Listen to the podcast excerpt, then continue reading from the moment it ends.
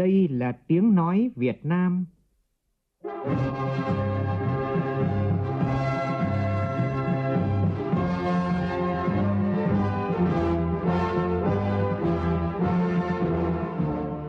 Đây là tiếng nói Việt Nam, phát thanh từ Hà Nội, thủ đô nước Cộng hòa xã hội chủ nghĩa Việt Nam.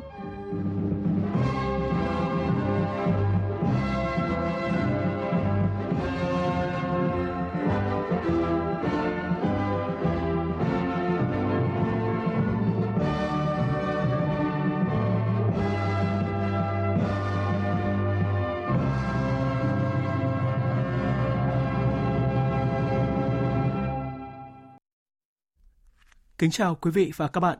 Mời quý vị và các bạn nghe chương trình Thời sự chiều của Đài Tiếng Nói Việt Nam với những nội dung đáng chú ý sau.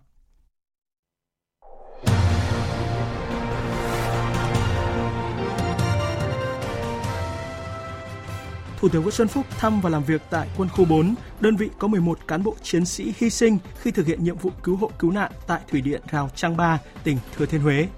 Vào trưa nay, lực lượng cứu hộ đã phát hiện một thi thể công nhân gặp nạn ở thủy điện Rào Trang Ba. Trước diễn biến mưa lũ còn phức tạp do ảnh hưởng của áp thấp nhiệt đới đang hướng vào đất liền nước ta, Ban chỉ đạo Trung ương về phòng chống thiên tai yêu cầu các đơn vị không chủ quan trong điều hành hồ chứa. Chính phủ Nhật Bản công bố nội dung chuyến thăm Việt Nam của Thủ tướng Suga Yoshihide trong thời gian từ ngày 18 đến ngày 20 tháng 10 này. Thái Lan chính thức áp đặt tình trạng khẩn cấp ở mức độ nghiêm trọng tại thủ đô Bangkok trong thời gian một tháng nhằm chấm dứt các cuộc biểu tình trên đường phố.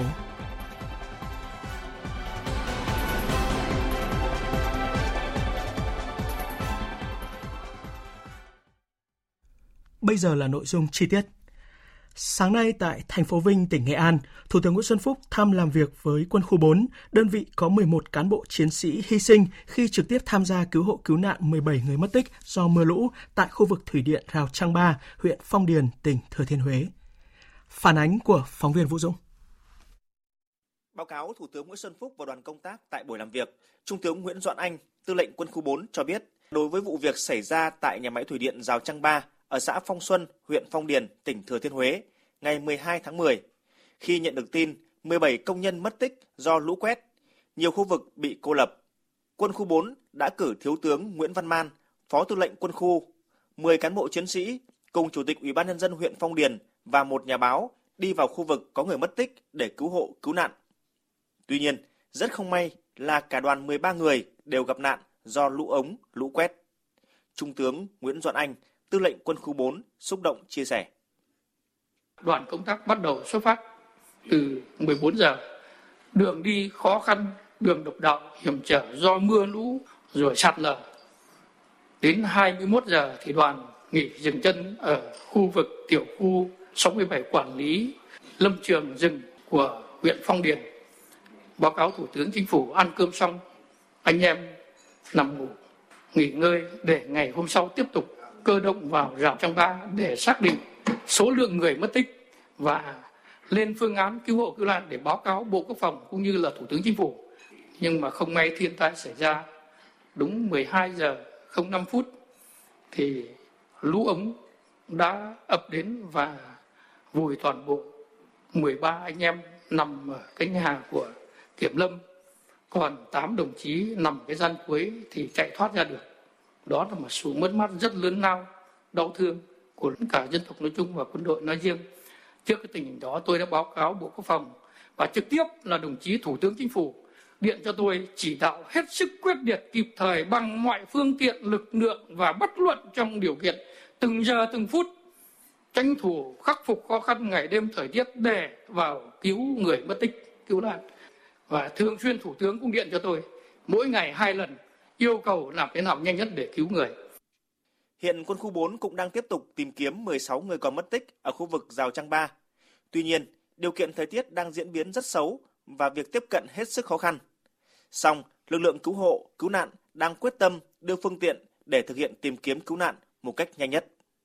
Phát biểu tại buổi làm việc, Thủ tướng Nguyễn Xuân Phúc bày tỏ sự xúc động, tiếc thương đối với các đồng chí đã hy sinh khi đi cứu hộ, cứu nạn tại thủy điện Rào Trang Ba.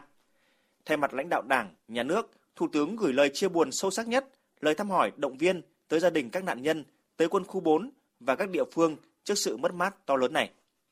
Thủ tướng cho biết, ngay từ khi xảy ra lũ quét khiến 17 người mất tích, Thủ tướng đã chỉ đạo Bộ Quốc phòng, Quân khu 4 triển khai các biện pháp cứu hộ cứu nạn.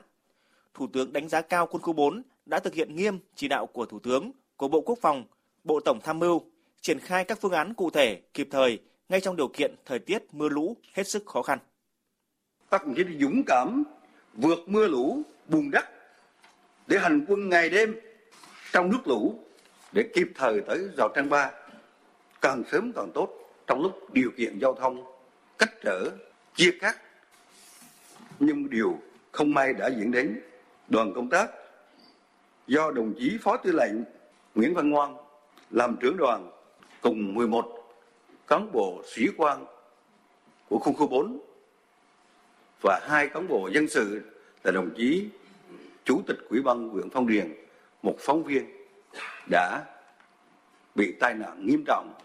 11 đồng chí của quân khu 4 đã hy sinh anh dũng trong lúc ở tại láng trại chuẩn bị hành quân. Và có thể nói, đoàn quân của quân khu 4 đã dũng cảm hy sinh để cứu dân. Đây là sự mất mát quá lớn, từ tổn thất nặng nề của quân khu chúng ta để sẵn sàng trong thời bình đổ máu xuống để cứu nhân dân.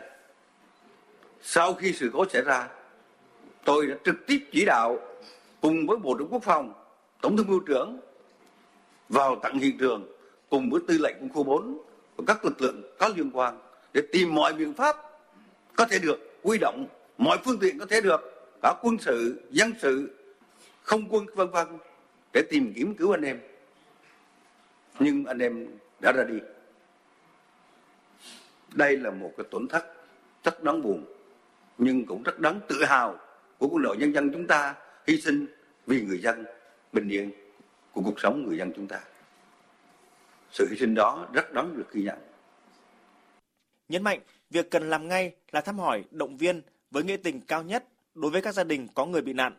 Thủ tướng yêu cầu bộ quốc phòng, bộ lao động thương binh và xã hội chăm lo chu đáo các chính sách đối với các đồng chí đã hy sinh Bộ Quốc phòng, Quân khu 4 phối hợp với các cơ quan chức năng tiếp tục tìm kiếm 16 công nhân và người dân vẫn mất tích tại khu vực thủy điện Rào Trăng Ba. Thủ tướng mong muốn cán bộ chiến sĩ quân khu 4 nén đau thương, mất mát, chuyển thành hành động cách mạng để toàn thể quân khu 4 đoàn kết, quyết tâm hoàn thành xuất sắc nhiệm vụ Đảng, Nhà nước giao. Về các nhiệm vụ quan trọng khác của quân khu 4, Thủ tướng Nguyễn Xuân Phúc cũng nhấn mạnh quân khu 4 có vị trí chiến lược. Trong kháng chiến, quân khu 4 vừa là hậu phương quan trọng vừa là tiền tuyến trực tiếp chiến đấu với kẻ thù. Quân khu cũng đã thực hiện tốt nghĩa vụ quốc tế cao cả. Phát huy truyền thống, khắc phục khó khăn, gian khổ, quân khu 4 luôn hoàn thành xuất sắc nhiệm vụ Đảng, Nhà nước giao phó, góp phần giữ vững an ninh, trật tự an toàn xã hội tại các địa bàn quân khu đóng quân. Quân khu đã phối hợp chặt chẽ với cấp ủy chính quyền địa phương, tạo mối quan hệ quân dân thêm gắn bó. Thủ tướng đánh giá cao quân khu đã tổ chức Đại hội Đảng bộ quân khu vừa qua và được đánh giá là mẫu mực toàn quân. Nhân dịp này, qua quân khu 4, Thủ tướng Nguyễn Xuân Phúc đã tặng quà hỗ trợ đối với 13 gia đình có người thân hy sinh trong quá trình cứu hộ, cứu nạn, tìm kiếm người mất tích tại thủy điện Rào Trang Ba. Thường trực Ban Bí thư vừa có điện gửi các tỉnh ủy, thành ủy, các ban đảng, ban cán sự đảng, đảng đoàn, đảng ủy trực thuộc Trung ương, các đảng ủy đơn vị sự nghiệp Trung ương về tăng cường công tác phòng chống thiên tai, khắc phục hậu quả mưa lũ tại các tỉnh miền Trung. Nội dung như sau. Trong những ngày vừa qua, tình hình mưa lũ ở các tỉnh miền Trung diễn biến phức tạp, gây thiệt hại lớn về người và tài sản, ảnh hưởng nghiêm trọng tới đời sống của người dân. Đặc biệt tại Thừa Thiên Huế đã xảy ra sự cố sạt lở nghiêm trọng, làm 13 cán bộ sĩ quan chiến sĩ của đoàn công tác tìm kiếm cứu nạn và nhiều công nhân ở khu vực thủy điện Rào Trang Ba bị nạn, hy sinh, mất tích.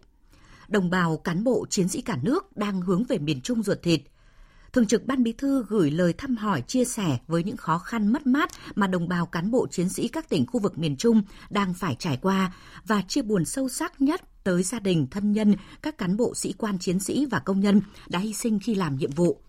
Cho đến nay, công tác tìm kiếm cứu nạn cứu hộ, khắc phục hậu quả thiên tai được Đảng, Nhà nước, Chính phủ, Thủ tướng Chính phủ, Ban chỉ đạo Trung ương về phòng chống thiên tai, Ủy ban Quốc gia ứng phó sự cố thiên tai và tìm kiếm cứu nạn, các bộ ngành và các cấp ủy đảng, chính quyền địa phương tập trung chỉ đạo triển khai thực hiện quyết liệt.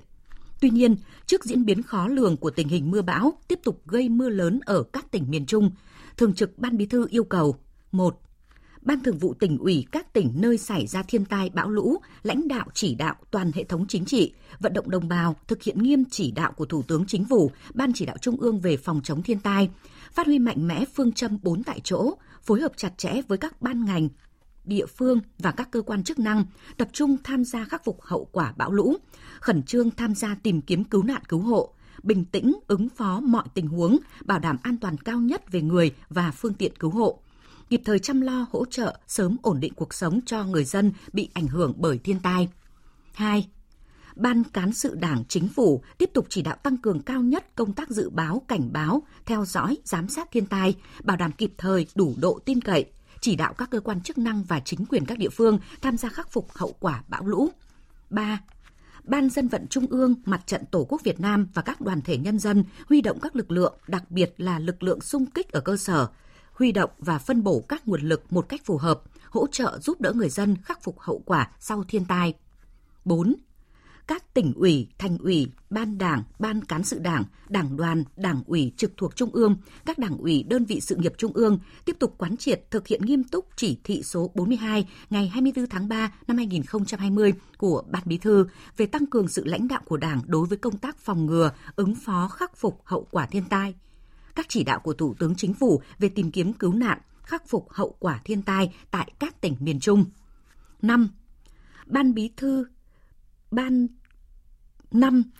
Bí thư Ban Cán sự Đảng, Đảng đoàn, các cơ quan trung ương và các đơn vị trực thuộc theo chức năng nhiệm vụ của bộ, ngành, đơn vị chỉ đạo thực hiện các hoạt động khắc phục sớm nhất các hậu quả thiên tai. Thủ tướng Chính phủ cũng vừa có công điện về cứu nạn khắc phục hậu quả sạt lở đất tại khu vực tiểu khu 67 và thủy điện Rào Trang Ba trên địa bàn tỉnh Thừa Thiên Huế. Thủ tướng Chính phủ yêu cầu. 1. Bộ Quốc phòng, Ủy ban dân tỉnh Thừa Thiên Huế và các cơ quan, địa phương, đơn vị liên quan khẩn trương xác định danh tính người bị nạn, tổ chức thực hiện tốt việc thăm hỏi, động viên và thực hiện chế độ chính sách tốt nhất đối với cán bộ, sĩ quan, chiến sĩ và hậu phương gia đình thân nhân của các cán bộ, sĩ quan, chiến sĩ đã hy sinh và các công nhân bị tử nạn, nhất là các gia đình có hoàn cảnh khó khăn, đồng thời chuẩn bị các phương án tổ chức lễ tang đảm bảo trang trọng, chu đáo. 2. Các bộ quốc phòng, giao thông vận tải, y tế, Ủy ban dân tỉnh Thừa Thiên Huế và các bộ ngành liên quan tiếp tục chỉ đạo các lực lượng khẩn trương tìm kiếm các công nhân còn đang mất tích tại khu vực thủy điện Rào Trang Ba, khẩn trương đưa những người đang bị mắc kẹt do địa hình bị chia cắt ra khỏi nơi nguy hiểm, kịp thời đảm bảo lương thực, thực phẩm, thuốc men, cứu chữa những người bị thương và thực hiện tốt việc đảm bảo vệ sinh môi trường, bảo đảm tuyệt đối an toàn cho người và phương tiện của lực lượng tìm kiếm cứu nạn. 3.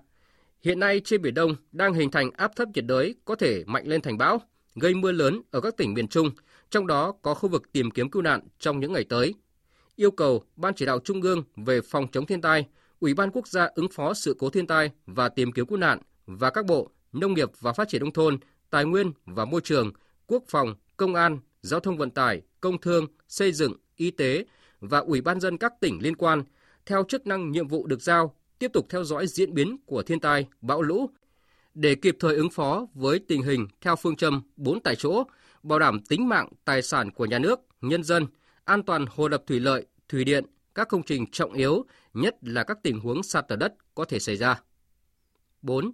Ủy ban dân tỉnh Thừa Thiên Huế, Ủy ban quốc gia ứng phó sự cố thiên tai và tìm kiếm cứu nạn thường xuyên báo cáo Thủ tướng về tình hình tìm kiếm cứu nạn và khắc phục hậu quả sự cố này.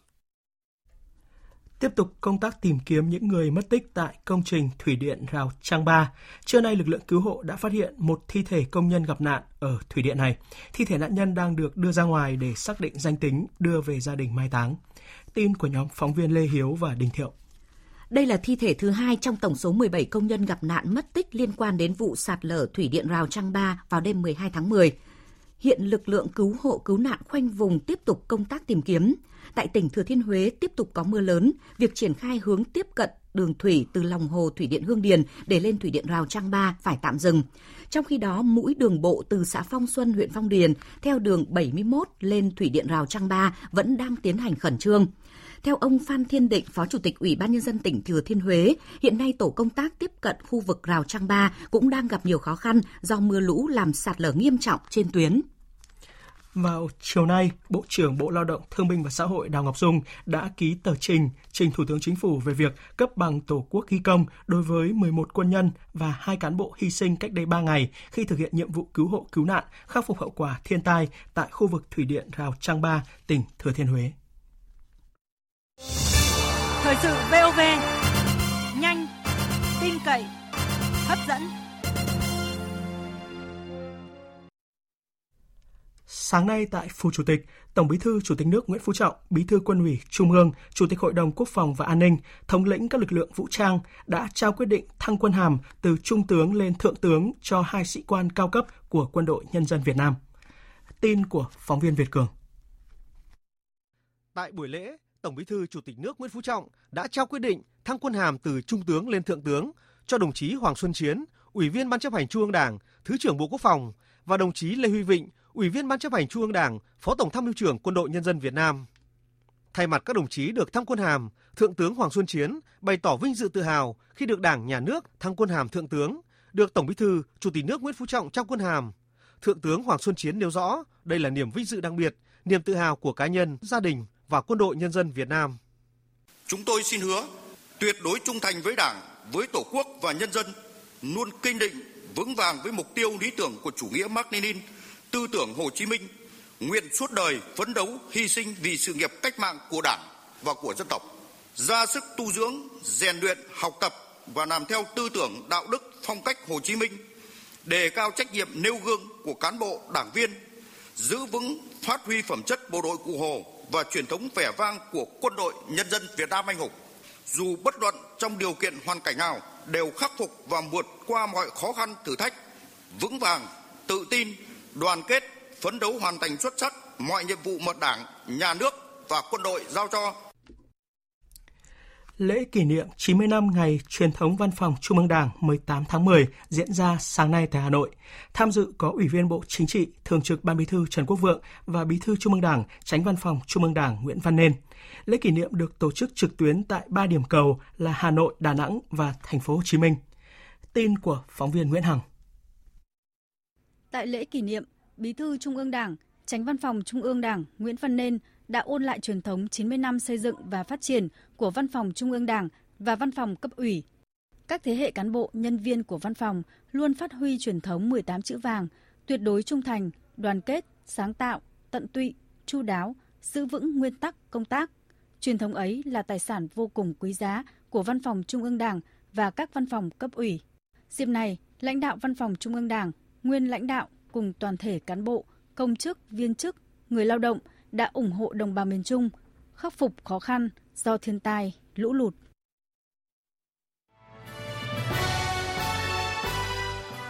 Tiến tới Đại hội Đảng toàn quốc lần thứ 13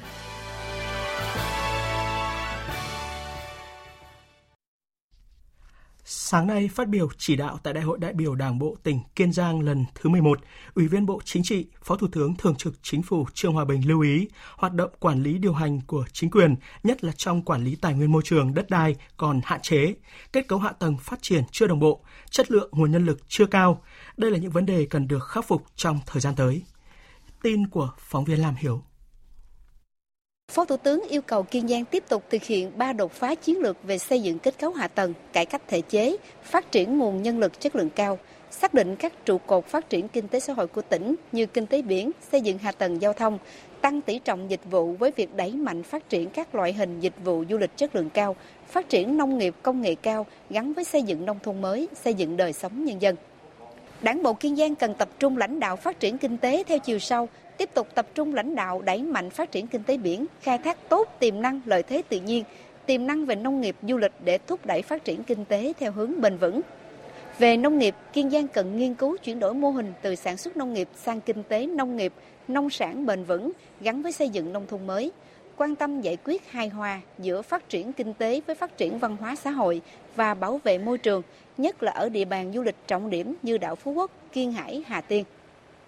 Tại đại hội, ông Mai Văn Chính, Phó trưởng ban tổ chức Trung ương triển khai quyết định của Bộ Chính trị chỉ định ông Nguyễn Thanh Nghị, Ủy viên Trung ương Đảng, Bí thư tỉnh ủy Kiên Giang trưởng đoàn đại biểu Quốc hội tỉnh Kiên Giang, Thứ trưởng Bộ Xây dựng tham gia làm ủy viên Ban cán sự Đảng Bộ Xây dựng, đồng thời triển khai quyết định của Thủ tướng Chính phủ điều động bổ nhiệm ông Nguyễn Thanh Nghị giữ chức Thứ trưởng Bộ Xây dựng.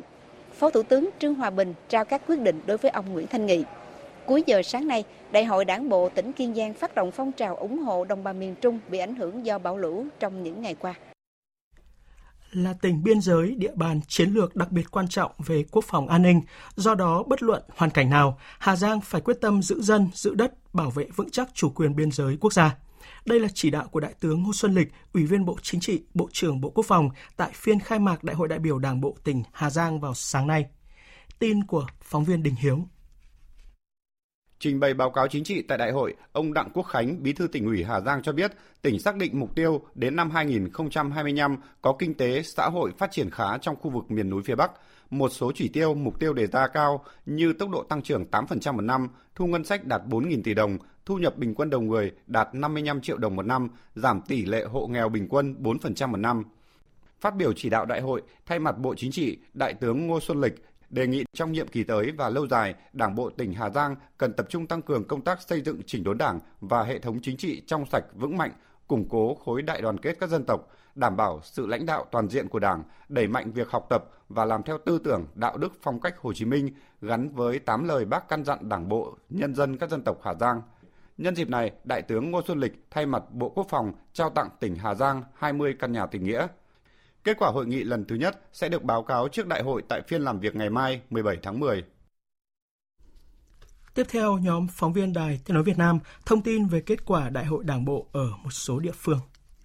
Chiều nay, Đại hội Đảng bộ tỉnh Hà Tĩnh khóa 19 họp phiên bế mạc, đồng chí Hoàng Trung Dũng, Phó Bí thư Thường trực tỉnh ủy khóa 18, trúng cử chức vụ Bí thư tỉnh ủy Hà Tĩnh nhiệm kỳ 2020-2025. Sáng nay, Ban chấp hành Đảng bộ tỉnh Lào Cai khóa 16 đã ra mắt đại hội đồng chí Đặng Xuân Phong, Phó Bí thư tỉnh ủy Lào Cai khóa 15, Chủ tịch Ủy ban nhân dân tỉnh Lào Cai được bầu giữ chức Bí thư tỉnh ủy Lào Cai khóa 16, nhiệm kỳ 2020-2025. Cũng trong sáng nay, Đại hội đại biểu Đảng bộ tỉnh Bình Định khóa 20, nhiệm kỳ 2020-2025 công bố kết quả bầu cử. Đồng chí Hồ Quốc Dũng, Chủ tịch Ủy ban Nhân dân tỉnh Bình Định khóa 19, được bầu làm Bí thư tỉnh ủy Bình Định khóa 20.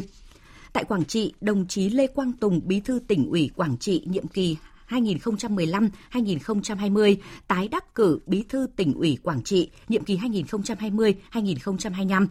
Tại Đắk Nông, đồng chí Ngô Thanh Danh, Phó Bí thư Thường trực tỉnh ủy khóa 11, được tín nhiệm bầu giữ chức danh Bí thư tỉnh ủy Đắk Nông khóa 12 với tỷ lệ 100%.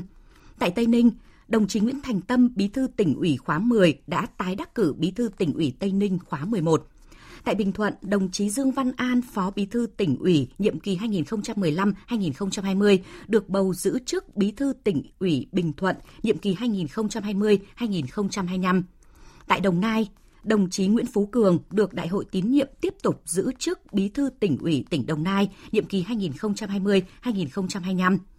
Chiều nay, Đại hội đại biểu Đảng bộ tỉnh Bạc Liêu lần thứ 16 đã hoàn thành tốt đẹp toàn bộ chương trình đề ra. Đồng chí Lữ Văn Hùng, Bí thư tỉnh ủy Bạc Liêu, nhiệm kỳ 2015-2020, tiếp tục được bầu làm Bí thư tỉnh ủy Bạc Liêu nhiệm kỳ mới. Đại hội đại biểu Đảng bộ tỉnh Bến Tre lần thứ 11 cũng bế mạc chiều nay. Đồng chí Phan Văn Mãi tái đắc cử Bí thư tỉnh ủy Bến Tre nhiệm kỳ 2020-2025. Tại Trà Vinh, đồng chí Ngô Chí Cường tái đắc cử chức Bí thư tỉnh ủy nhiệm kỳ 2020-2025. Sau hơn 3 ngày làm việc, sáng nay, Đại hội Đảng bộ tỉnh Long An lần thứ 11 đã hoàn thành các nội dung chương trình đề ra. Trong đó, các đại biểu thống nhất cao việc tập trung trí tuệ tập thể, đưa Long An đến năm 2025 giữ vững vị trí dẫn đầu vùng đồng bằng sông Cửu Long và đến năm 2030 phấn đấu trở thành tỉnh phát triển khá trong vùng kinh tế trọng điểm phía Nam – Đại hội đại biểu Đảng bộ tỉnh Lâm Đồng lần thứ 11 bế mạc vào chiều nay. Nghị quyết đại hội đề ra mục tiêu đến năm 2025, Lâm Đồng trở thành tỉnh phát triển khá, đến năm 2030 phát triển khá toàn diện và năm 2045 trở thành thành phố trực thuộc trung ương – phấn đấu trong 5 năm tới đạt tốc độ tăng trưởng bình quân từ 7 đến 8%, thu nhập bình quân đầu người từ 120 đến 125 triệu đồng một năm, tỷ lệ hộ nghèo đa chiều giảm ít nhất từ 1 đến 1,5% và đạt tiêu chí tỉnh nông thôn mới trước năm 2025 phấn đấu trở thành tỉnh trung bình khá vào năm 2025 và tỉnh phát triển khá vào năm 2030 của vùng Tây Nguyên. Đó là mục tiêu mà Đại hội đại biểu Đảng bộ tỉnh Đắk Nông lần thứ 12 nêu ra tại phiên bế mạc chiều nay. Đại hội đặt ra 13 chỉ tiêu chủ yếu trong nhiệm kỳ tới với tốc độ tăng trưởng kinh tế hàng năm trên 7,5%, thu nhập bình quân đầu người đến năm 2025 trên 70 triệu đồng. Hàng năm tỷ lệ hộ nghèo giảm 2%, riêng đồng bào dân tộc thiểu số tại chỗ giảm từ 4% trở lên. Bảo vệ tuyệt đối diện tích rừng hiện có, tỷ lệ che phủ rừng đạt trên 40%. Đại hội đại biểu Đảng bộ tỉnh Tây Ninh lần thứ 11 cũng đã bế mạc chiều nay. Đại hội đề ra 17 nhiệm vụ trọng tâm, chỉ rõ 3 giải pháp đột phá để tận dụng thời cơ, vượt qua thách thức, phấn đấu đến năm 2030 đưa Tây Ninh trở thành tỉnh phát triển khá so với cả nước. Đại hội đại biểu Đảng bộ tỉnh Phú Yên lần thứ 17 bế mạc thông qua nghị quyết với 15 chỉ tiêu chủ yếu, phần đầu đến năm 2025 cơ bản hoàn thiện nền tảng hạ tầng kỹ thuật quan trọng của một số ngành kinh tế chủ lực để đến năm 2030 Phú Yên có ngành dịch vụ, nông nghiệp và công nghiệp phát triển mạnh. Đại hội Đảng bộ tỉnh Nghệ An lần thứ 19 diễn ra từ hôm nay đến ngày 18 tháng 10. Nghệ An phần đầu đến năm 2030 trở thành tỉnh khá của cả nước, là trung tâm kết nối phát triển vùng Bắc Trung Bộ. Để đạt được mục tiêu này, tỉnh xác định phải khơi dậy mạnh mẽ bản lĩnh kiên cường, tinh thần quê hương cách mạng và khát vọng vươn lên của cán bộ đảng viên và nhân dân trong tỉnh. Phản ánh của nhóm phóng viên Sĩ Đức và Lại Hoa. Tại buổi làm việc với tỉnh Nghệ An, cho ý kiến sơ kết 5 năm thực hiện nghị quyết số 26 của Bộ Chính trị khóa 11 về phương hướng nhiệm vụ phát triển tỉnh Nghệ An. Tổng Bí thư Chủ tịch nước Nguyễn Phú Trọng nhấn mạnh, Nghệ An là vùng đất rộng lớn, vùng địa linh nhân kiệt, quê hương của Chủ tịch Hồ Chí Minh, nơi có truyền thống lịch sử văn hóa cách mạng, địa bàn có nhiều lợi thế phát triển, trong đó đất đai tài nguyên, có biển, có rừng chưa khai thác hết. Nghệ An có dân số hơn 3 triệu người, con người Nghệ An cần cù chịu khó, thông minh và ý chí vươn lên mạnh mẽ. Với tiềm lực đó, theo Tổng Bí thư Chủ tịch nước Nguyễn Phú Trọng, Nghệ An phải có khát vọng vươn lên hơn nữa. Bây giờ phải có khát vọng vươn lên mạnh hơn nữa, chỉ đạo quyết liệt hơn nữa, phát huy những cái truyền thống và cái thành tựu đã có của thời gian qua.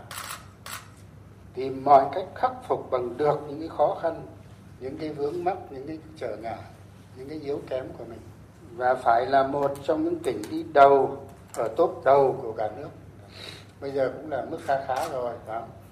Mà tôi nghĩ dân nghệ an cách mạng con người nghệ an tiếp xúc rất là thẳng thắn tâm huyết chân thành và đây là cái nguồn lực rất lớn. Nếu như về các đồng chí truyền được cái tình cảm này cái cảm hứng này vào trong toàn đảng bộ nhân dân nghệ an quyết tâm vươn lên thì rất là tốt.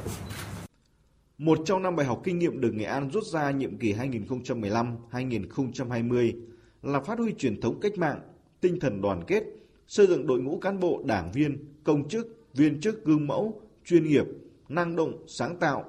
Đại biểu Chế Đình Thắng, chính trị viên phó, tiểu đoàn hỗn hợp 32, đảo mắt, Bộ Chỉ huy quân sự tỉnh Nghệ An cho rằng, để thực hiện thắng lợi các mục tiêu đề ra trong nghị quyết đại hội, Nghệ An cần phát huy cao độ truyền thống quê hương cách mạng, và khơi dậy được tinh thần đoàn kết, sáng tạo của con người xứ Nghệ. Đối với đại hội này thì chúng tôi cũng mong muốn tiếp tục xây dựng cái yếu tố con người, tức là coi trọng về công tác xây dựng về phẩm chất, về đạo đức và coi trọng về công tác giáo dục để nhằm nâng cao hơn nữa về cái à, giá trị của con người xứ nghệ cũng như là nâng cao cái trình độ của con người xứ nghệ để đáp ứng được những cái yêu cầu đặt ra trong cái sự nghiệp xây dựng và bảo vệ tổ quốc trong tình hình mới.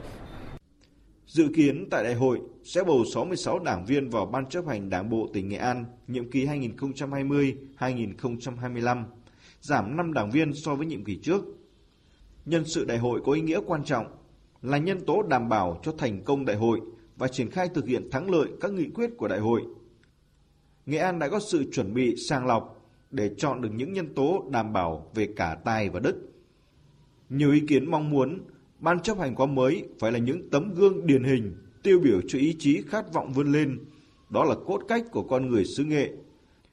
Đại biểu Phạm Trí Kiên, Chủ tịch Ủy ban nhân dân thị xã Thái Hòa cho rằng qua quá trình được tham gia và cũng như theo dõi thì hoàn toàn bản thân tôi hoàn toàn nhất trí rất là cao với cái đề án nhân sự mà trình ra đại hội cái quá trình cái quy trình thực hiện thì hoàn toàn đảm bảo các quy định của đảng và đặc biệt trong đó có nhiều cái à, nhân tố là trẻ là nhân tố mới thì có những cái năng lực có những cái là xu hướng ờ, phát triển rất là tốt kỳ vọng vào cái uh, nhiệm kỳ tới thì ờ, phải nói rằng trước hết chúng tôi là kỳ vọng vào cái đội ngũ lãnh đạo chủ chốt của tỉnh là những đồng chí rất trẻ rất là có khát vọng để đủ cái điều kiện để lãnh đạo chỉ đạo cái đảng bộ trong thời gian tới. Trên cơ sở xác định được nội và ngoại lực, lấy con người làm trung tâm, tại Đại hội Đảng bộ tỉnh lần thứ 19, Nghệ An đề ra 26 chỉ tiêu chủ yếu, 3 khâu đột phá và 6 nhiệm vụ trọng tâm. Phần đầu đến năm 2025, Nghệ An trở thành tỉnh khá trong khu vực phía Bắc. Năm 2030 trở thành tỉnh khá của cả nước. Việc lựa chọn nhân sự kỹ càng, minh bạch, tham gia ban chấp hành và mục tiêu phát triển tỉnh Nghệ An thành cầu nối kinh tế Bắc Trung Bộ sẽ góp phần vào thành công của Đại hội Đảng bộ tỉnh.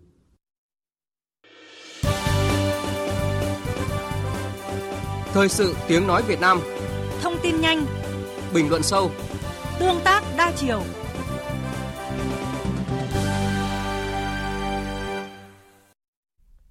Vào chiều nay tại nhà Quốc hội, Chủ tịch Quốc hội Nguyễn Thị Kim Ngân, các Phó Chủ tịch Quốc hội, lãnh đạo các cơ quan của Quốc hội và toàn thể cán bộ công chức viên chức, người lao động thuộc Văn phòng Quốc hội đã tham gia quyên góp ủng hộ đồng bào miền Trung đang bị ảnh hưởng nặng nề bởi thiên tai. Tin của phóng viên Lê Tuyết. Phát biểu tại cuộc quyên góp, Tổng thư ký Quốc hội, chủ nhiệm văn phòng Quốc hội Nguyễn Ánh Phúc cho biết, thời gian qua, mưa bão, lũ lụt xảy ra liên tiếp trên diện rộng tại các tỉnh miền Trung gây thiệt hại nặng nề về người và tài sản, phát huy truyền thống tương thân, tương ái, lá lành, đùm lá rách của dân tộc, Văn phòng Quốc hội tổ chức quyên góp giúp đồng bào khắc phục hậu quả thiên tai, sớm ổn định cuộc sống. Lãnh đạo Quốc hội gửi lời thăm hỏi chia sẻ với những khó khăn mất mát mà đồng bào, cán bộ chiến sĩ các tỉnh khu vực miền Trung đang phải trải qua, đồng thời gửi lời chia buồn sâu sắc nhất tới gia đình, thân nhân các cán bộ, sĩ quan, chiến sĩ và công nhân đã hy sinh khi làm nhiệm vụ. Đồng thời, lãnh đạo Quốc hội kêu gọi mỗi người tham gia quyên góp ủng hộ đồng bào miền Trung với mức ủng hộ từ một ngày lương trở lên. Theo báo cáo nhanh của Văn phòng Thường trực Ban Chỉ đạo Trung ương về phòng chống thiên tai, đã có ít nhất 55 người chết, 7 người mất tích do ảnh hưởng của mưa lũ. Trước tình hình mưa lũ còn diễn biến phức tạp do ảnh hưởng của áp thấp nhiệt đới đang hướng vào đất liền nước ta, vào sáng nay, Bộ trưởng Bộ Nông nghiệp Phát triển Nông thôn Nguyễn Xuân Cường chủ trì cuộc họp với các thành viên Ban Chỉ đạo Trung ương về phòng chống thiên tai và một số đơn vị nghiên cứu chuyên gia về điều hành hồ chứa. Phản ánh của phóng viên Minh Long. Nhận định tại cuộc họp của cơ quan dự báo khí tượng thủy văn cho thấy khi vào bờ áp thấp nhiệt đới di chuyển chậm và khi vào đất liền di chuyển chậm hơn. Vì thế, mưa trên đất liền sẽ kéo dài và có xu hướng mở rộng dần ra phía Bắc. Đáng lưu ý là về lượng mưa lớn nhất ở khu vực ranh giới giữa Bắc Trung Bộ và Trung Trung Bộ. Cụ thể là hai tỉnh Hà Tĩnh và Quảng Bình là nơi trọng điểm mưa tập trung. Ngoài ra, khu vực phía Nam tỉnh Nghệ An cũng cần phải lưu ý Đối với các hồ chứa thủy lợi, ông Đồng Văn Tự, Phó Tổng cục trưởng Tổng cục Thủy lợi cho biết, về cơ bản hiện nay các hồ đang vận hành bình thường. Tuy nhiên, cần đặc biệt lưu ý đến các hồ chứa đang thi công và hồ chứa hư hỏng. Tổng hồ chứa khu vực phía Bắc là có 2.543 hồ, trong đó là có 326 hồ lớn, còn lại là hồ chứa nhỏ. Và đặc biệt là chỉ có 19 hồ có cửa van điều tiết, còn lại là toàn bộ là tròn tự do. Thì hiện nay thì các hồ chứa cơ bản đã đầy nước. Khu vực à, Bắc Trung Bộ có 22.323 hồ, ba cái hồ quan trọng đặc biệt, hồ Cửa Đạt, Ngàn Trươi, Tả Trạch và 171 hồ chứa lớn, còn hơn 2.000 hồ là vừa và nhỏ. Trong đó có 47 cái hồ chứa có cửa van thôi, còn lại là tất cả là tràn tự do. Kết luận của họp, Bộ trưởng Bộ Nông nghiệp và Phát triển nông thôn, Phó trưởng ban thường trực Ban chỉ đạo Trung ương về phòng chống thiên tai Nguyễn Xuân Cường nhấn mạnh ở khu vực phía Bắc với hồ chứa thủy điện. Nếu năm nay làm tốt sẽ đạt mục tiêu kép, vừa đảm bảo an toàn cho công trình, vừa có dự trữ nước đáp ứng trong mùa khô. Do vậy, cần phải chỉ đạo nhuần nhuyễn, chắc tay ở khu vực này. Dù vậy, cũng cần lưu ý bất kỳ biểu hiện nào do mưa cục bộ, cần phải có phương án xử lý ngay. Bộ trưởng Nguyễn Xuân Cường nhấn mạnh, tình hình thiên tai cuối năm còn nhiều dị thường, các đơn vị liên quan không chủ quan trong điều hành hồ chứa. Đồng thời, Bộ Nông nghiệp và Phát triển nông thôn sẽ cử đoàn công tác đi kiểm tra tình hình ứng phó mưa lũ tại các tỉnh Bắc Trung Bộ Nam Trung Bộ và khu vực Đông Bắc. Tinh thần chỉ đạo chung là đưa vào chế độ quản lý, chỉ đạo, điều hành nghiêm ngặt. Năm nay năm đặc biệt, do đó phải thường xuyên báo cáo ban chỉ đạo để có hướng thống nhất chung, đảm bảo đa mục tiêu. Thứ nhất phải là an toàn tuyệt đối. Thứ hai, tích trữ được đủ cái mức nước để phục vụ cho mùa khô và cái mùa hè làm đất. người thủy lợi, toàn bộ khu để về cơ bản đầy áp nước. Hết sức chú ý toàn bộ số hồ nhỏ mà xuống cấp. 41 hồ đang thi công. Thứ ba nữa là Quảng Ninh, Lạng Sơn và Bắc Giang, ba tỉnh ở cái sườn ờ, Đông Bắc Tại cuộc họp báo thường kỳ của Bộ Công Thương diễn ra vào chiều nay tại Hà Nội, nhiều câu hỏi liên quan đến công tác quản lý an toàn hồ chứa thủy điện trong bối cảnh miền Trung đang mưa lũ nghiêm trọng đã được đặt ra. Phóng viên Nguyên Long đưa tin. Liên quan đến việc giả soát các hồ chứa thủy điện theo phản ánh của phóng viên về việc nhiều hồ chứa ở khu vực miền Trung hiện nay đã đầy nước, ông Tô Xuân Bảo, Phó Cục trưởng phụ trách Cục Kỹ thuật và An toàn Môi trường Công nghiệp Bộ Công Thương cho biết, trong mùa mưa bão vừa qua, khu vực miền Trung đã phải chịu ảnh hưởng của 4 đợt bão và áp thấp. Chỉ riêng từ ngày mùng 5 đến ngày 12 tháng 10, Hà Tĩnh và Bình Định có nơi lượng mưa đạt hơn 500 mm, Quảng Bình đạt gần 1.000 mm, Thừa Thiên Huế đạt gần 5.000 mm, trong khi thống kê trung bình cả mùa mưa ở Huế chỉ khoảng gần 2.000 mm, nghĩa là chỉ trong 10 ngày, lượng mưa đã gần bằng cả mùa mưa ở Huế. Trong khi đó, khu vực miền Trung có địa hình dốc và mỏng, không có hồ chứa lớn như các hồ thủy điện Hòa Bình, Sơn La ở miền Bắc, đa số là thủy điện nhỏ, đập tràn tự do. Ông Tô Xuân Bảo cho biết. Liên quan đến vấn đề về vận hành xả lũ thì Bộ cũng đã chỉ đạo các hồ, đặc biệt là các cái hồ mà có dung tích phòng lũ cũng như các hồ nhỏ khu vực xa. Để đối với những hồ thủy điện nhỏ thì thường là không có dung tích phòng lũ. Và khi mà lũ ở thượng nguồn về thì nước sẽ qua các tổ máy phát điện và cũng tràn qua ngưỡng tràn để về phía hạ du. Còn đối với các hồ phòng lũ thì nguyên tắc là các hồ đấy phải đưa về mực nước duy trì đón lũ. Để khi mà lũ về thì nhằm làm chậm làm giảm lũ về hạ du. Về quy hoạch các dự án thủy điện tại khu vực miền Trung, trong đó có Thừa Thiên Huế, ông Đỗ Đức Quân, Phó Cục trưởng Cục Điện lực và Năng lượng tái tạo khẳng định, thực hiện các nghị quyết của Quốc hội và chỉ thị số 13 của Chính phủ, Bộ Công Thương đã tiến hành ra soát các dự án ảnh hưởng đến môi trường và xã hội. Đặc biệt từ năm 2016 đến nay, tất cả các dự án thủy điện nhỏ liên quan đến rừng tự nhiên đã không có dự án nào được bổ sung vào quy hoạch. Những dự án được bổ sung quy hoạch đều được giám sát chặt chẽ, việc sử dụng rừng cũng như việc chiếm đất. Từ tối qua đến sáng nay, tại tỉnh Quảng Trị có mưa lớn trên diện rộng gây ngập lụt trở lại ở nhiều địa phương. Mưa lũ gây chia cắt ở miền núi, ngập cục bộ ở thành phố Đông Hà và các huyện đồng bằng. Đến nay mưa lũ tại Quảng Trị đã làm 15 người chết, 3 người mất tích và 6 người bị thương. Trong khi đó, hai ngày qua tại tỉnh Quảng Nam trời ngớt mưa, chính quyền và người dân các địa phương miền núi Quảng Nam đang khẩn trương khắc phục thiệt hại, khôi phục sản xuất do ảnh hưởng của mưa lũ. Tiếp theo mời quý vị và các bạn nghe tin áp thấp nhiệt đới khẩn cấp. Vào lúc 16 giờ hôm nay, vị trí tâm áp thấp nhiệt đới ở vào khoảng 16 độ Vĩ Bắc, 108,9 độ Kinh Đông, ngay trên vùng biển các tỉnh từ Đà Nẵng đến Quảng Ngãi. Sức gió mạnh nhất vùng gần tâm áp thấp nhiệt đới mạnh cấp 6, tức là từ 40 đến 50 km một giờ, giật cấp 8. Dự báo trong 12 giờ tới, áp thấp nhiệt đới di chuyển theo hướng Tây, mỗi giờ đi được khoảng 30 km, đi vào đất liền các tỉnh Trung Trung Bộ, rồi suy yếu dần thành một vùng áp thấp. Đến 4 giờ ngày mai, vị trí trung tâm vùng áp thấp ở vào khoảng 15,7 độ Vĩ Bắc, 105,8 độ Kinh Đông, trên khu vực Nam Lào. Sức gió mạnh nhất ở trung tâm vùng áp thấp giảm xuống dưới cấp 6, tức là dưới 40 km một giờ. Khu vực Nam Biển Đông, bao gồm cả vùng biển quần đảo Trường Sa và vùng biển từ Bình Thuận đến Cà Mau, có gió Tây Nam mạnh cấp 6, giật cấp 7, cấp 8, sóng biển cao từ 2 rưỡi đến 3 rưỡi, Ngoài ra, do ảnh hưởng của không khí lạnh nên ở vịnh Bắc Bộ và khu vực Bắc Biển Đông, bao gồm cả vùng biển quần đảo Hoàng Sa, có gió Đông Bắc mạnh cấp 6, giật cấp 8, sau tăng lên cấp 7, giật cấp 9. Sóng biển ở vịnh Bắc Bộ cao từ 2 đến 4 mét, ở Bắc Biển Đông từ 3 đến 5 mét, biển động mạnh. Gió mạnh trên đất liền, trong tối nay, trên đất liền các tỉnh từ Quảng Trị đến Quảng Ngãi có gió giật mạnh cấp 6, cấp 7. Dự báo mưa lớn, từ nay đến ngày 21 tháng 10, ở Trung Bộ có mưa rất to. Riêng Hà Tĩnh, Quảng Bình, Quảng Trị có khả năng mưa đặc biệt to. Tổng lượng mưa từ chiều nay đến ngày 21 tháng 10 ở Nghệ An, Hà Tĩnh, Quảng Bình và Quảng Trị phổ biến từ 400 đến 700 mm, có nơi trên 800 mm.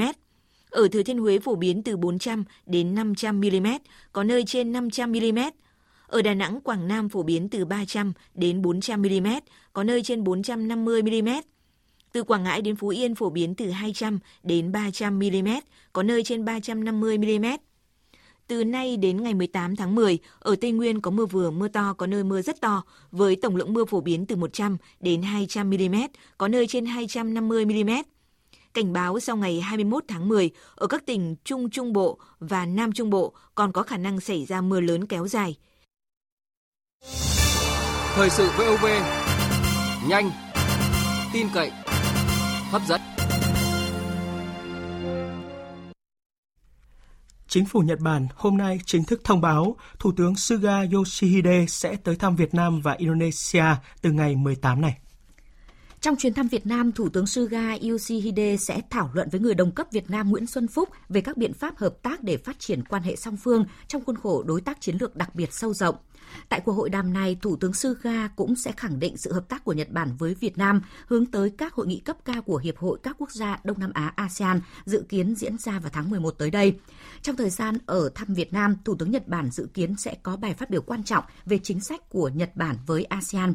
Cùng ngày phát biểu tại một diễn đàn ở Tokyo, Thủ tướng Suga cũng đã thông báo về chuyến thăm tới Việt Nam và Indonesia và đánh giá đây là hai nước không thể thiếu trong thực hiện chiến lược Ấn Độ Dương-Thái Bình Dương tự do và rộng mở.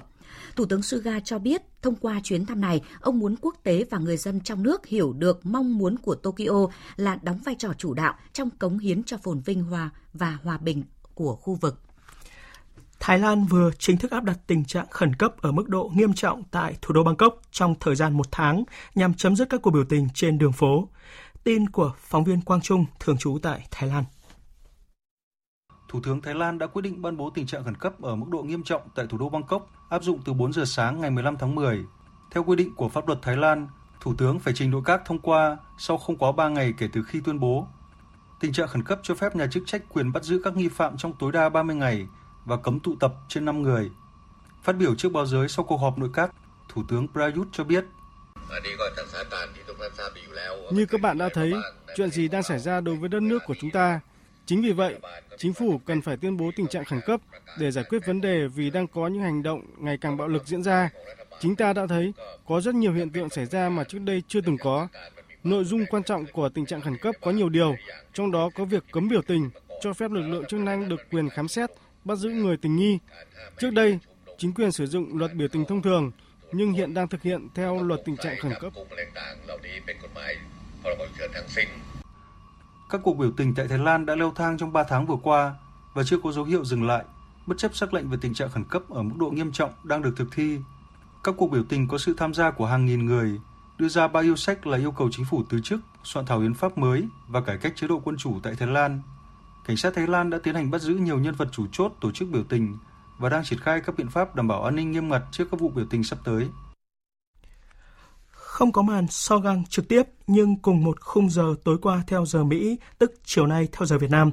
Trên hai kênh truyền hình riêng biệt, ông Donald Trump và đối thủ Joe Biden, hai ứng cử viên Tổng thống Mỹ, liên tục trả lời các câu hỏi chất vấn từ cử tri. Đây là hình thức vận động tranh cử được lựa chọn sau khi cuộc tranh luận trực tiếp lần thứ hai bị hủy bỏ vì Tổng thống đương nhiệm Donald Trump bị mắc COVID-19.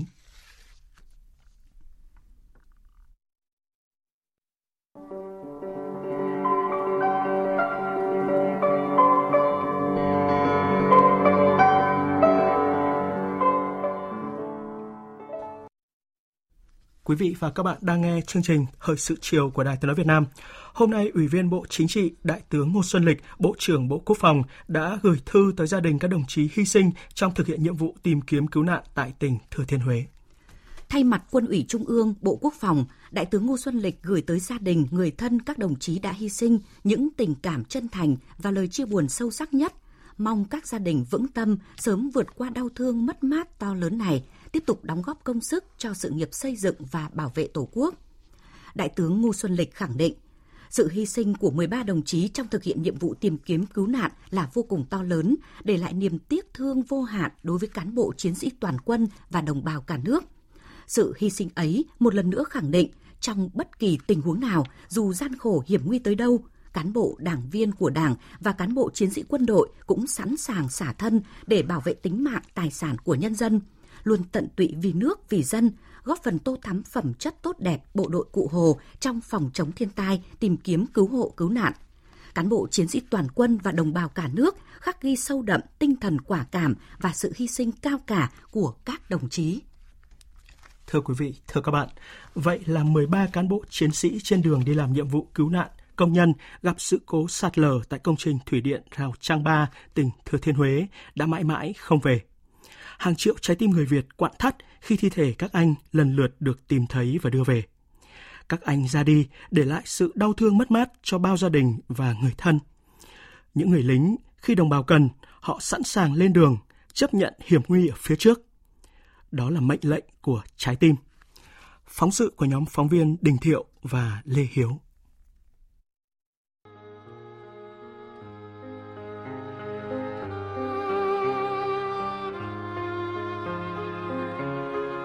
Con đường về nhà ông Nguyễn Văn Bình, Chủ tịch Ủy ban nhân huyện Phong Điền, tỉnh Thừa Thiên Huế ở thị trấn Tư Hà, thị xã Hương Trà vẫn còn nhạo nhạt bùn đất sau trận lũ lớn. Ngôi nhà nhỏ cấp 4 của gia đình ông hướng mặt ra dòng sông Bồ. Ông Bình là một trong 13 người của đoàn công tác hy sinh tại trạm quản lý bảo vệ rừng tiểu khu 67 thuộc ban quản lý rừng phòng hộ sông Bồ. Nước lũ vẫn cuồn cuộn đỏ ngầu, chưa rụt hẳn. Dấu tích của cơn lũ lịch sử còn in vết trên mảng tường nhà ông từ đêm qua đến nay, chính quyền địa phương, bà con hàng xóm, bạn bè thân hữu đến chia buồn ngày càng nhiều. Bà Trương Thị Hằng, hàng xóm ở sát nhà ông Bình kể, mọi người ngóng theo cuộc tìm kiếm mấy ngày qua, luôn cầu mong cho ông tai qua nạn khỏi. Nhưng rồi điều kỳ diệu không đến, ông đã vĩnh viễn ra đi. Mới mấy ngày mưa lũ trước đó, ông Bình còn giúp người dân phòng chống lụt bão, tặng mì ăn liền nước uống cho bà con vùng ngập lụt. Lúc ông đi lên rào trăng ba cứu nạn, căn nhà ông vẫn còn ngập nước lũ. Bà Hằng tiếc vì một vị cán bộ trẻ sông sáo và gần gũi ấy nay đã bỏ dân mà đi xa lắm rồi. Mình nhầm khóc tôi, chỉ còn hai đứa con dài thế. Như tí đứa lập tàn nó chín vai bơ một chắc bơ bên đang dòng ke cho nồi đó. Mấy hôm nay, bà Ni, vợ ông Nguyễn Văn Bình lên tận xã Phong Xuân ngóng chờ tin chồng. Chiều tối qua, khi thi thể chồng mình được tìm thấy, đưa về bệnh viện quân y 268, bà chạy theo chiếc xe cứu thương, khóc ngất. Tối qua, ông Nguyễn Tài Tuệ, Bí thư thị ủy Hương Trà dẫn đầu đoàn cán bộ lãnh đạo thị xã đến thăm gia đình bà. Ông Tuệ cũng là người bạn, người hàng xóm thân tình của chồng bà. Ông Bình mới được bầu làm chủ tịch Ủy ban nhân dân huyện Phong Điền chưa lâu. Vì chủ tịch huyện 42 tuổi này luôn năng động nhiệt huyết, được nhân dân yêu thương, lãnh đạo tỉnh tín nhiệm cao. Ông Bình mất đi, để lại vợ, hai đứa con đang tuổi ăn học. Bố ông Bình là cán bộ hưu trí vừa mất cách đây vài năm Mẹ ông Bình cũng đau ốm thường xuyên. Khi ông Bình đi vào rào trăng ba làm nhiệm vụ cứu nạn, mẹ ông đang nằm điều trị tại bệnh viện. Mọi người giấu không cho bà biết con trai mình vừa mất. Ông Nguyễn Tài Tuệ, bí thư thị ủy Hương Trà nhớ lại. Cá nhân tôi, anh Bình không chỉ đơn thuần là một người bạn, đồng chí mà anh Bình một cán bộ trẻ năng động và được rất nhiều người dân rất là yêu quý cho nên là mất mát này rất là lớn thì đến bây giờ cứ ám ảnh và giá dứt Rời nhà ông Nguyễn Văn Bình, cơn mưa bắt đầu nặng hạt, lòng chúng tôi nặng chịu nỗi buồn. Chúng tôi tìm đến căn nhà 520, chung cư Xuân Phú, thành phố Huế, nơi có tổ ấm của gia đình nhà báo Phạm Văn Hướng. Anh Hướng là trưởng phòng thông tin tuyên truyền, cổng thông tin điện tử tỉnh Thừa Thiên Huế, có nhiệm vụ đi đưa tin về đoàn công tác đi cứu nạn. Bản tin chưa kịp đưa lên cổng thông tin điện tử, anh Hướng đã mãi mãi không về. Ngày tìm thấy thi thể anh Hướng lại trùng với ngày sinh của anh 15 tháng 10, 1968. Trang Facebook báo nhắc sinh nhật anh Hướng, bạn bè người thân càng thêm xót xa. Một người em của anh Hướng đã viết status trên trang Facebook của mình như thế này. 72 giờ vàng đã qua, phép màu không hiền hữu. Sinh nhật lần này, anh trai mãi mãi ra đi để lại bao xót xa. Đau quá anh ơi, ra đi thanh thản anh nhé. Đọc những dòng chia sẻ này không ai cầm được nước mắt. Con gái đầu của anh Phạm Văn Hướng là sinh viên năm thứ tư, là thành viên tích cực của câu lạc bộ ngọn lửa tuổi 20, luôn có mặt trong nhiều hoạt động ý nghĩa. Văn phòng Ủy ban nhân dân tỉnh Thừa Thiên Huế cũng đã thành lập quỹ để giúp cho hai em học xong đại học với tài khoản ban đầu hơn 100 triệu đồng. Nhà báo Ngô Thủy Trang, đồng nghiệp của anh Hướng ở thành phố Huế rất buồn khi anh Hướng ra đi để lại hai con gái bơ vơ. Tôi mong rằng không những các đồng nghiệp của anh, các thành phần khác trong xã hội cùng chung tay hỗ trợ để hai con anh à, tiếp tục việc học và sau này khi à, trưởng thành sẽ có cuộc sống ổn định hơn. 13 cán bộ sĩ quan chiến sĩ đã hy sinh khi đi làm nhiệm vụ cứu nạn tại thủy điện Rào Trăng Ba vào ngày 12 tháng 10. Trong số đó, có 11 người là cán bộ chiến sĩ quân đội do Thiếu tướng Nguyễn Văn Man, Phó Tư lệnh Quân khu 4 dẫn đầu. Trước lúc lên đường tiếp cận Rào Trăng Ba, các anh đã có những ngày dài dầm mình trong mưa lũ ở miền Trung cứu người. Hình ảnh ấy vẫn còn in đậm trong ký ức của người dân miền Trung.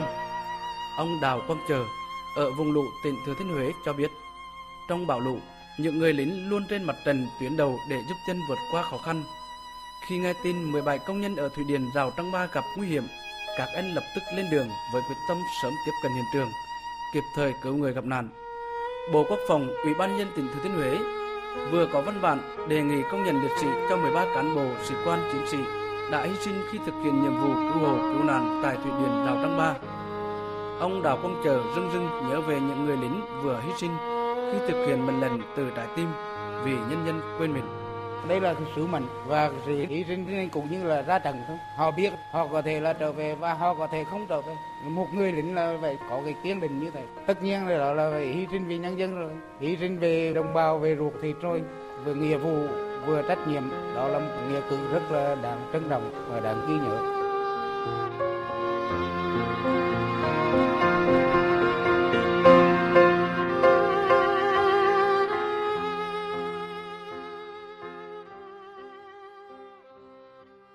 Tiếp theo mời quý vị và các bạn đến với trang tin thể thao. Thưa quý vị và các bạn, chiều và tối nay diễn ra hai cặp đấu đầu tiên của vòng 16 giải Futsal HD Bank vô địch quốc gia 2020. Trong trận đấu kết thúc chiều nay, Sahako thắng Quảng Nam với tỷ số 3-0. Với kết quả này, Sahako được 32 điểm, tiếp tục xếp thứ hai trên bảng xếp hạng, còn Quảng Nam có 10 điểm, đứng thứ 8 vào lúc 19 giờ tối nay, hai đội đang đứng cuối bảng là Cao Bằng và Việt Football gặp nhau trong trận đấu còn lại. Còn vào tối qua, Thái Sơn Nam đã thắng đậm Savines Sana Khánh Hòa 9-1 trong trận đấu cuối của vòng 15 để vô địch trước 3 vòng đấu. Trong chiều nay, vòng đấu thứ hai thuộc giai đoạn 2 V-League 2020 kết thúc với cuộc đọ sức giữa hai đội trong nhóm đua trụ hạng là Sông Lam Nghệ An và Hải Phòng trên sân Vinh. Còn với chiến thắng 1-0 trước thành phố Hồ Chí Minh ở vòng này, Viettel được 28 điểm và đã vươn lên ngôi đầu bảng của nhóm đua vô địch. Trong khi đó, với thất bại 0-1 trước Viettel, hy vọng đua tranh ngôi vô địch đối với thành phố Hồ Chí Minh vào lúc này là vô cùng mong manh do đã kém Viettel tới 8 điểm. Bình luận viên Quang Huy nhận định. Trong cái quãng nghỉ thì thành phố Hồ Chí Minh có thông tin là họ có hai ngoại binh bom tấn, thành ra là tự nhiên họ lại gây sức ép cho mình. Trong khi các ngoại binh thì lại không đạt được như kỳ vọng khi mà các ngoại binh trên hàng công không đạt được kỳ vọng thì việc công phượng vắng mặt thật sự là tai hại. Với thành phố Hồ Chí Minh thì tôi cho rằng là à, đến lúc này có thể nói họ đã phải rời cuộc đua vô địch rồi. Vẫn còn rất là xa nhưng với cách đá đấy với con người đó thì không thể đi xa hơn được. Tối mai 17 tháng 10, vòng 5 giải bóng đá ngoại hạng Anh Premier League chính thức khởi tranh. Trong đó đáng chú ý, đội đầu bảng Everton sẽ tiếp đón đương kim vô địch Liverpool trong trận đấu đáng chú ý khác của vòng 5, Manchester City sẽ tiếp Arsenal tại sân Etihad. Hiện tại Arsenal đang đứng ở vị trí thứ tư sau 3 chiến thắng và một trận thua, còn Manchester City mới đá 3 trận, thắng 1, hòa 1 và thua 1, có 4 điểm, xếp ở vị trí thứ 14. Dự báo thời tiết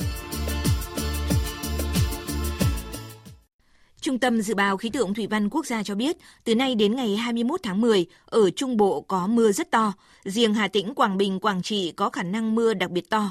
Tổng lượng mưa từ chiều nay đến ngày 21 tháng 10 ở Nam Nghệ An, Hà Tĩnh, Quảng Bình và Quảng Trị phổ biến từ 400 đến 700 mm, có nơi trên 800 mm. Ở Bắc Nghệ An, Thừa Thiên Huế phổ biến từ 400 đến 500 mm, có nơi trên 500 mm sau ngày 21 tháng 10, ở các tỉnh Trung Trung Bộ và Nam Trung Bộ còn có khả năng xảy ra mưa lớn kéo dài. Còn tại khu vực Tây Nguyên từ nay đến ngày 18 tháng 10 có mưa vừa, mưa to, có nơi mưa rất to, với tổng lượng mưa phổ biến từ 100 đến 200 mm, có nơi trên 250 mm. Trên biển trong đêm nay và ngày mai, do ảnh hưởng của không khí lạnh kết hợp với giải hội tụ nhiệt đới có trục ở khoảng 14 đến 17 độ vĩ Bắc, nối với áp thấp nhiệt đới trên khu vực giữa Biển Đông, với gió mùa Tây Nam hoạt động mạnh, nên ở Nam Vịnh Bắc Bộ và khu vực Biển Đông, bao gồm cả vùng biển quần đảo Hoàng Sa và vùng biển quần đảo Trường Sa, vùng biển các tỉnh từ Quảng Trị đến Cà Mau, từ Cà Mau đến Kiên Giang và Vịnh Thái Lan có mưa rông mạnh. Trong cơn rông có khả năng xảy ra lốc xoáy và gió giật mạnh. Và sau đây sẽ là phần dự báo chi tiết các khu vực đêm nay và ngày mai. Phía Tây Bắc Bộ nhiều mây, có mưa vài nơi, đêm và sáng sớm trời lạnh, nhiệt độ từ 19 đến 26 độ, có nơi thấp nhất dưới 18 độ. Phía Đông Bắc Bộ nhiều mây có mưa vài nơi, nhiệt độ từ 18 đến 26 độ, vùng núi có nơi dưới 18 độ. Các tỉnh từ Thanh Hóa đến Thừa Thiên Huế nhiều mây, có mưa to đến rất to, gió Bắc đến Tây Bắc cấp 3, vùng ven biển cấp 3, cấp 4. Riêng các tỉnh từ Quảng Trị đến Thừa Thiên Huế, chiều tối và tối nay có gió mạnh cấp 6, cấp 7, nhiệt độ từ 20 đến 26 độ. Các tỉnh ven biển từ Đà Nẵng đến Bình Thuận nhiều mây, phía Bắc có mưa to đến rất to, phía Nam có mưa vừa mưa to, có nơi mưa rất to và rông. Phía Bắc gió Đông Bắc, phía Nam gió Tây Nam cấp 3. Riêng các tỉnh từ Đà Nẵng đến Quảng Ngãi chiều tối và tối nay, gió giật mạnh cấp 6, cấp 7. Trong cơn rông có khả năng xảy ra lốc xét và gió giật mạnh, nhiệt độ từ 23 đến 30 độ. Tây Nguyên có mưa vừa, mưa to, có nơi mưa rất to và rông, nhiệt độ từ 20 đến 29 độ. Nam Bộ có mưa mưa vừa có nơi mưa to đến rất to và rải rác có rông, nhiệt độ từ 22 đến 30 độ. Khu vực Hà Nội nhiều mây có mưa vài nơi, nhiệt độ từ 19 đến 26 độ. Tiếp theo là dự báo thời tiết biển, vịnh Bắc Bộ có mưa rào và rông vài nơi, tầm nhìn xa từ 4 đến 10 km, gió đông bắc cấp 7, giật cấp 9, biển động mạnh. Vùng biển từ Quảng Trị đến Quảng Ngãi, từ Bình Định đến Ninh Thuận, từ Bình Thuận đến Cà Mau có mưa rào và rải rác có rông, tầm nhìn xa từ 4 đến 10 km, gió mạnh cấp 6, giật cấp 8, biển động. Vùng biển từ Cà Mau đến Kiên Giang và Vịnh Thái Lan có mưa rào và rải rác có rông, tầm nhìn xa từ 4 đến 10 km, gió Tây Nam cấp 5. Khu vực Bắc Biển Đông có mưa rào và rông rải rác, tầm nhìn xa trên 10 km, giảm xuống từ 4 đến 10 km trong mưa, gió Đông Bắc cấp 7, giật cấp 9, biển động mạnh. Khu vực giữa Biển Đông có mưa rào và rải rác có rông, tầm nhìn xa từ 4 đến 10 km, gió mạnh cấp 6, giật cấp 8, biển động. Khu vực Nam Biển Đông có mưa rào và rông rải rác, tầm nhìn xa trên 10 km, giảm xuống từ 4 đến 10 km trong mưa, gió Tây Nam cấp 5 có lúc cấp 6, giật cấp 7, cấp 8, riêng phía Tây cấp 6, giật cấp 8, biển động. Khu vực quần đảo Hoàng Sa thuộc thành phố Đà Nẵng có mưa rào và rải rác có rông, tầm nhìn xa từ 4 đến 10 km, phía Bắc gió Đông Bắc cấp 7, giật cấp 9, phía Nam đến Tây Nam gió mạnh cấp 6, giật cấp 8, biển động mạnh. Khu vực quần đảo Trường Sa thuộc tỉnh Khánh Hòa có mưa rào và rông rải rác, tầm nhìn xa trên 10 km, giảm xuống từ 4 đến 10 km trong mưa, gió Tây Nam cấp 6, giật cấp 8, biển động. Tới đây chúng tôi kết thúc chương trình Thời sự chiều nay. Chương trình do các biên tập viên Hải quân Hoàng Ân và Nguyễn Hằng thực hiện với sự tham gia của phát thanh viên Phương Hằng, kỹ thuật viên Thu Hằng, chịu trách nhiệm nội dung Hoàng Trung Dũng. Cảm ơn quý vị và các bạn đã quan tâm theo dõi.